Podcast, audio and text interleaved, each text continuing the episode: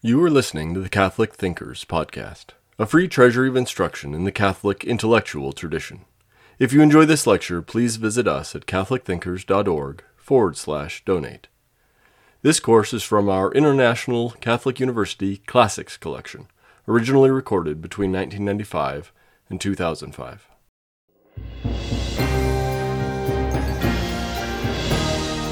With today's lecture, we reach the halfway point in this series of lectures on 20th century ethics. We're a bit past the midway point in the 20th century, but we're certainly at what I call last time in my lecture a kind of tipping point in 20th century ethical theory. In the last lecture, I talked about the two problematics that dominate 20th century Anglophone academic ethics the kind of metaethical paradigm or set of problems associated with the problem of justification and motivation and locating moral judgments in this sort of place between the world and action. The other problematic, the classical problematic of normative theory, which asks us to choose among normative conceptions of the world that focus either on the goodness of lives and the notion of virtue, the rightness of actions and the notion of rules, or the goodness of consequences and the notion of good states of affairs. It certainly it happens not overnight, but it happens quite dramatically in the late 1960s, early 1970s. The focus of most academic moral philosophers shifts from this earlier metaethical paradigm to the traditional paradigm of normative ethical theory. I suggested last time that, in a sense, what moral philosophy does is to return to the great kinds of problems it was discussing in the 19th century before the crisis brought on by Sidgwick and Nietzsche sort of catapults us into this technical discussion of metaethics in the first half of the 20th century. Now, there's absolutely no doubt that the figure and the book that's most responsible for this transformation is John Rawls. And the book is called A Theory of Justice. It's a big book, over 600 pages. It appeared in 1972 and it utterly transformed moral philosophy. Even those who disagree with it, its main claims, as I do, would have to rank it as one of the two or three most important books in moral philosophy in the 20th century. Even though this is really a book about political philosophy, it brings with it a conception of moral philosophy and the method of moral philosophy and the aims and goals of the subject that utterly transforms what everyone else is doing. Rawls himself was, in some ways, an unremarkable man, in other ways, quite remarkable. He was a New England uh, Yankee who had thought about being a pastor in his uh, youth. He spent the Second World War in the Pacific, uh, as did R.M. Hare, who I mentioned earlier. He declined, although he came from a privileged background in certain respects, he declined a commission to uh, in the army to fight as a regular soldier. He returned to Cornell and Princeton and Harvard after the war with much talent and a deep interest in moral and political philosophy. Rawls' career during the 50s and 60s was in many ways not remarkable, although he wrote a small number of absolutely brilliant articles. He wasn't at the forefront of the field, although for those of us who were students of moral philosophy in the 1960s, we all knew about Rawls. There was a manuscript, a typed manuscript of this great work of his that was circulating. This was before Xerox machines, of course, and we would find people would have various bits of Rawls' big book. There were rumors about what was going to be in it. Those of us who were students at the time were always interested in what Rawls uh, was up to, and in 1972, we finally found out what it was, and it made many people very happy and some other people not so happy. What was in this book? It was a book that attempted to develop a freestanding theory of justice, as Rawls puts it, and I will talk about exactly what that means in just a moment. But more importantly, it was a book that returned moral philosophers to what one might think of as the traditional problems of their discipline. Rawls was interested in developing a normative structure that would allow us to criticize contemporary culture and would allow us to justify a certain set of principles which we could use to talk about just economic arrangements, the justice of certain forms of civil disobedience. Recall 1972 was a period right after, uh, or we were still in the midst actually, of the Vietnam affair. The great cultural turmoil we had in the 1960s about this, the great debates we had had, not only about questions of social justice, the new doctrines of liberation abroad in the land, the questions of civil disobedience that had been associated both with the war in Vietnam and the civil rights struggle in the 1960s. It's fair to say that virtually all of the academic moral philosophy in the first half of the 20th century spoke very little to these questions. You could read the moral philosophy of the first half of the century as it went on in our major universities without knowing that we had lived through a Great Depression that we had fought two great world wars, that culture had been transformed in all sorts of ways by new advances in medicine. Rawls' book was a book that engaged culture. Granted, it was boring and dry enough to be written by a philosopher, and it was very long, but anyone could tell it engaged culture in ways that no one had for a very long time. Rawls defended substantive views. He didn't talk about so much about the nature of justification. He tried to justify principles of, uh, of justice. It's, it's hard to sort of capture today the galvanizing effect this book had on lots of moral philosophers. At, uh, in 1972, after it appeared, there's a very famous review of it in the New York Review of Books, which is sort of the Bible, of course, of, of American intellectuals a review by Stuart Hampshire, a very distinguished British philosopher, in which he compared the book to Aristotle and Hobbes and Rousseau. He declared it the most important book in 20th century ethics.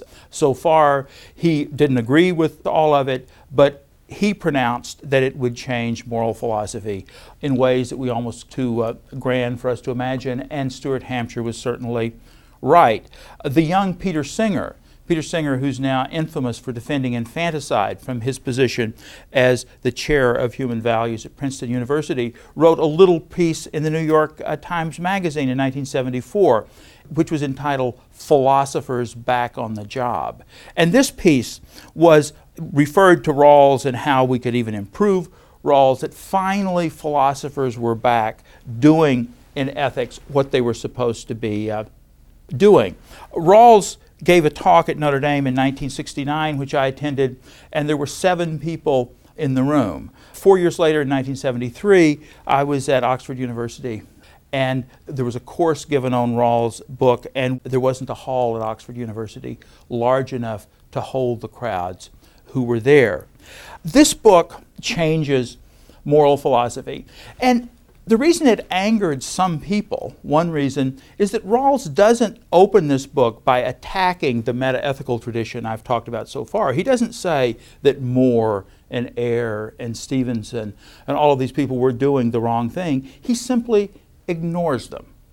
Richard Hare, who was the leading non cognitivist of that time, dominating moral philosophy in certain respects from his position as the White's professor of moral philosophy at Oxford University, Richard Hare gets only two footnotes in this over 600 page book. And with regard to metaethics, Rawls simply says, well, questions of definition and meaning are not very interesting in ethics. We have to develop theories, and then, as in science, these questions of meaning will be tidied up by people after we're finished.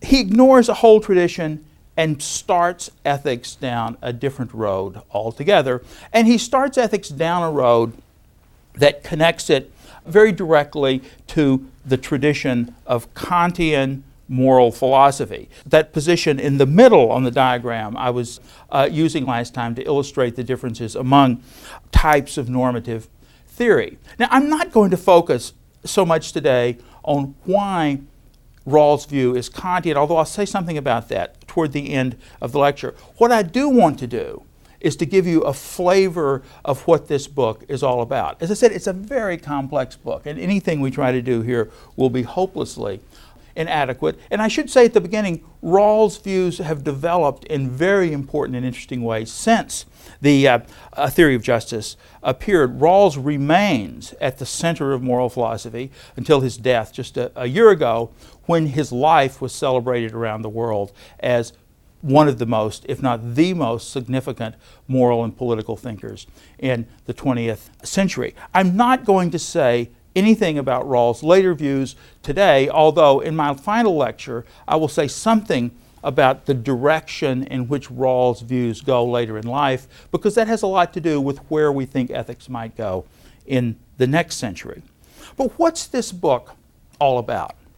I was talking two lectures ago about what I call the neo naturalist critics of non cognitivism, people like Foot and uh, Philippa Foot and John Searle. John Rawls, too, had participated in the 1950s and 60s in this sort of critical enterprise. He wrote a very famous piece called Outline of a Decision Procedure for Ethics. And there we get some of the central ideas already articulated that will come to fruition in a theory of justice.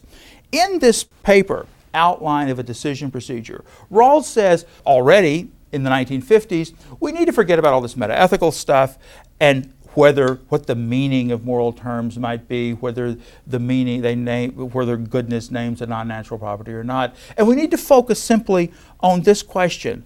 What kind of procedure do we need to decide which principles or rules are adequate in ethics in politics? With this focus on rules and principles, you can already see the sort of Kantian side of Rawls' picture. And he gives an answer which to many people seemed to be straightforwardly question begging at the time. He said, and let me read this off my notes because it's complicated and get it right a moral judgment is justified just in case it follows from principles that are appropriately associated with the considered judgments of competent judges. Now, what's that, what's that all about? This is the view he defends in this quite complicated article. Rawls' focus here is on the considered judgments of competent judges. Rawls' suggestion in that article is we needn't distract ourselves with questions about what moral judgments mean. What we need to do is identify in the community of people with whom we talk, persons which we, whom we think of as competent judges. And here we use perfectly ordinary criteria. People who don't get drunk all the time, people who don't let their emotions carry them away, people who are prepared to look at the facts, people who are at least moderately intelligent and can understand the world, people who don't always put their interests first. They don't have to be Mother Teresa and always give up everything for everybody else, but they have to be moderately concerned about others. Ordinary, reflective, intelligent, concerned, sensitive people. We don't want sociopaths. We want people who understand other, other people. These are competent judges. What are considered judgments? These are the judgments that these competent judges would make under conditions where we think we make good judgments. Judgments that you make when you're not in a rush, when you're not facing bankruptcy, when people aren't threatening to harm you if you judge one way or another. Considered judgments are the judgments that we make when we have time to make them, we have the kind of reflective capacity to make them. Rawls says if we can identify competent judges, and it seems like we can, we all understand this, and consider judgments, then the right principles for ethics are the principles that would yield the very judgments that these people produce if those judgments were to be deduced from these principles. It's as though we're to take the judgments of some particular wise person. Think of the wisest and most competent and most decent person you know who probably makes his or her judgments not by applying any set of theoretical principles, but probably just from exercising good judgment.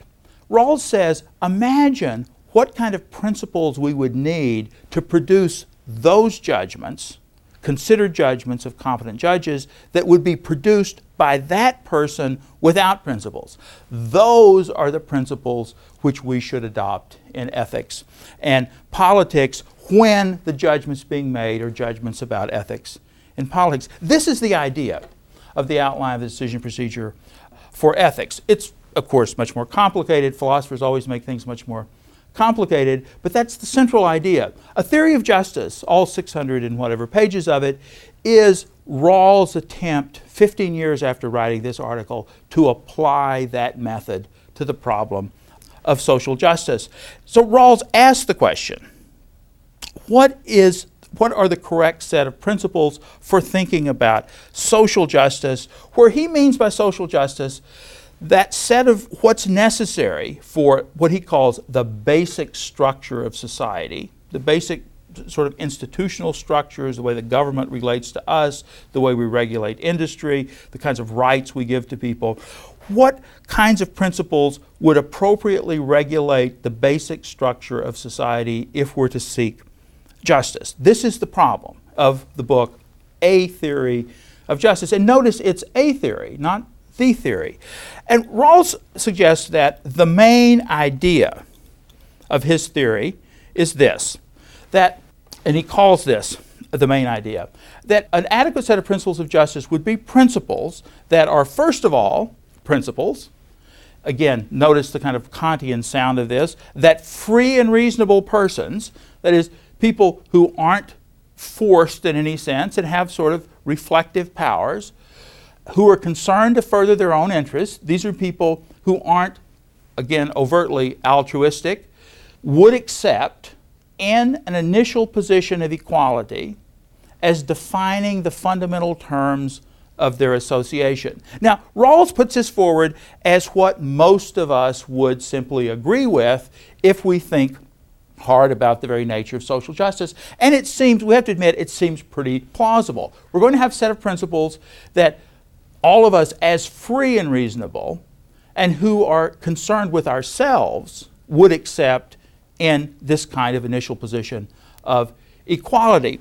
Rawls calls this view of justice the view of justice as fairness. And this comes to be the kind of slogan for Rawls' view. And he calls it that not because some people mistakenly sometimes suggest that Rawls identifies justice and fairness, although there's a close connection. It's that Rawls' view is that the correct principles of justice will be those principles that would be chosen by people under fair conditions, as he calls it, in an initial position of equality and as defining the fundamental terms of their association. Okay, this is the main idea. How are we to understand this notion of initial position of equality and how do we proceed from here? Rawls has two main methodological ideas. One, the idea of reflective equilibrium, which is very closely connected to that central thought I suggested to you from the outline of the decision procedure article and his notion of the original position. Just a couple of words about each of these. Reflective equilibrium is one of Rawls' great contributions to contemporary moral philosophy. It's his suggestion, it's his generalization of that method in the outline of the decision procedures.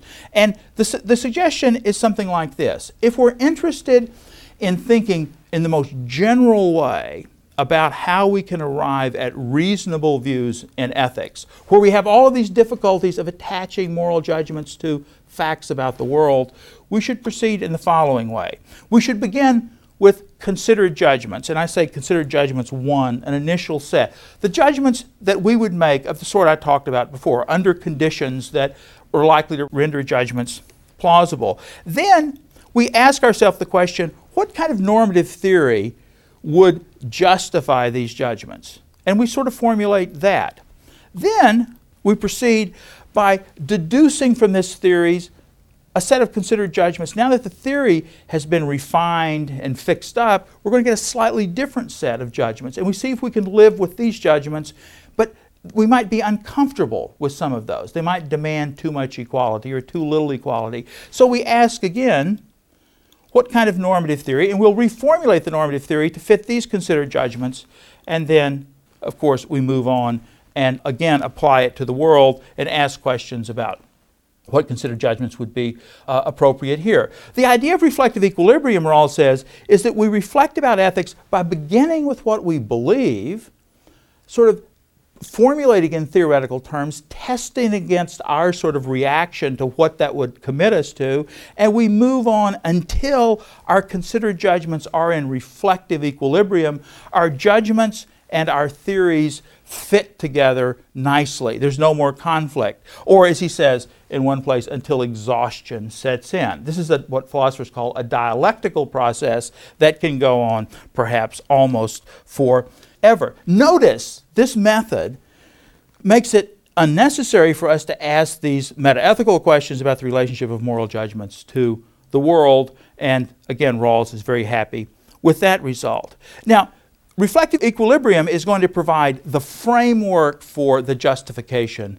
of these principles. More specifically, though, that framework is going to be associated with what I call the original position. Rawls is interested in trying to remember, he says that the main idea of the principle of justice is that the correct principles will be those principles that would be chosen by free and equal persons under conditions of fair equality.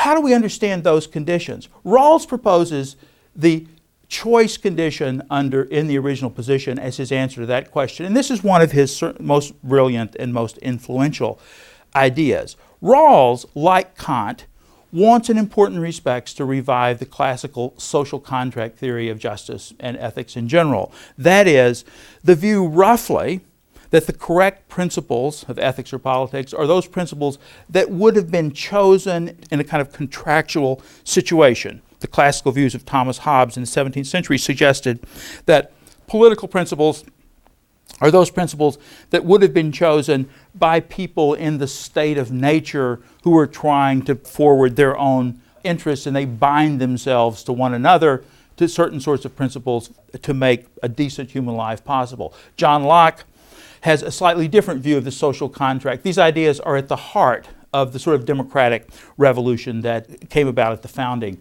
of our country. Rawls wants to introduce a kind of contract situation that's, as he puts it, hypothetical. We don't have, as Hobbes seems to suggest, people coming out of the woods and actually signing a piece of paper, or for that matter, coming over on the Mayflower and signing a piece of paper. Rather, we put ourselves into a hypothetical situation and we imagine ourselves to be in what he calls the original position.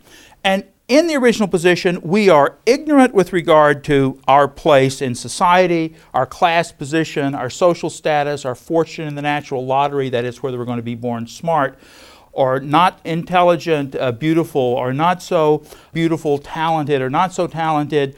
We're ignorant of our intelligence, our strength, our state of health. We make choices, as Rawls famously puts it, behind a veil of ignorance about our particular properties. We are knowledgeable, however, with regard to the laws of nature, including the laws of the social sciences. We understand human life, but we don't know who we are or what particular properties we have. We're also knowledgeable with regard to what Rawls calls primary goods. Those are things like what things are good, the most basic goods in human life that we have to want if we want anything at all. So we know we want wealth and we want power and we want health. But we don't know whether we want to be a musician, whether we want to be an academic, whether we want to be a great athlete, whether we want to be a classical scholar. We don't know these things, but we know we want to be successful in this general instrumental sense. Now, the original position is finally made up of people who are fully self interested.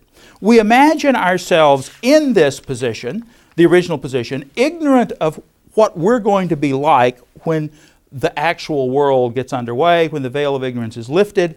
But we know what human life is like. We know we want to be at least moderately wealthy, and we're self interested. The question is what principles of justice would we choose under these conditions to govern us? Rawls famously suggests that the answer to this, this question is quite straightforward that there are two principles that we would choose. The first, which he calls the liberty principle, each person is to have an equal right to the most extensive liberty compatible with a similar liberty for others. And secondly, what he calls the difference principle, social and economic arrangements, uh, inequalities, insofar as there are any, are to be arranged so that they are both reasonably expected to be to everyone's advantage and attached to positions and offices open to all. Now, these two principles have been the subject of an enormous amount of debate in political philosophy and moral philosophy over the last quarter century. I'm not going to contribute to that debate in these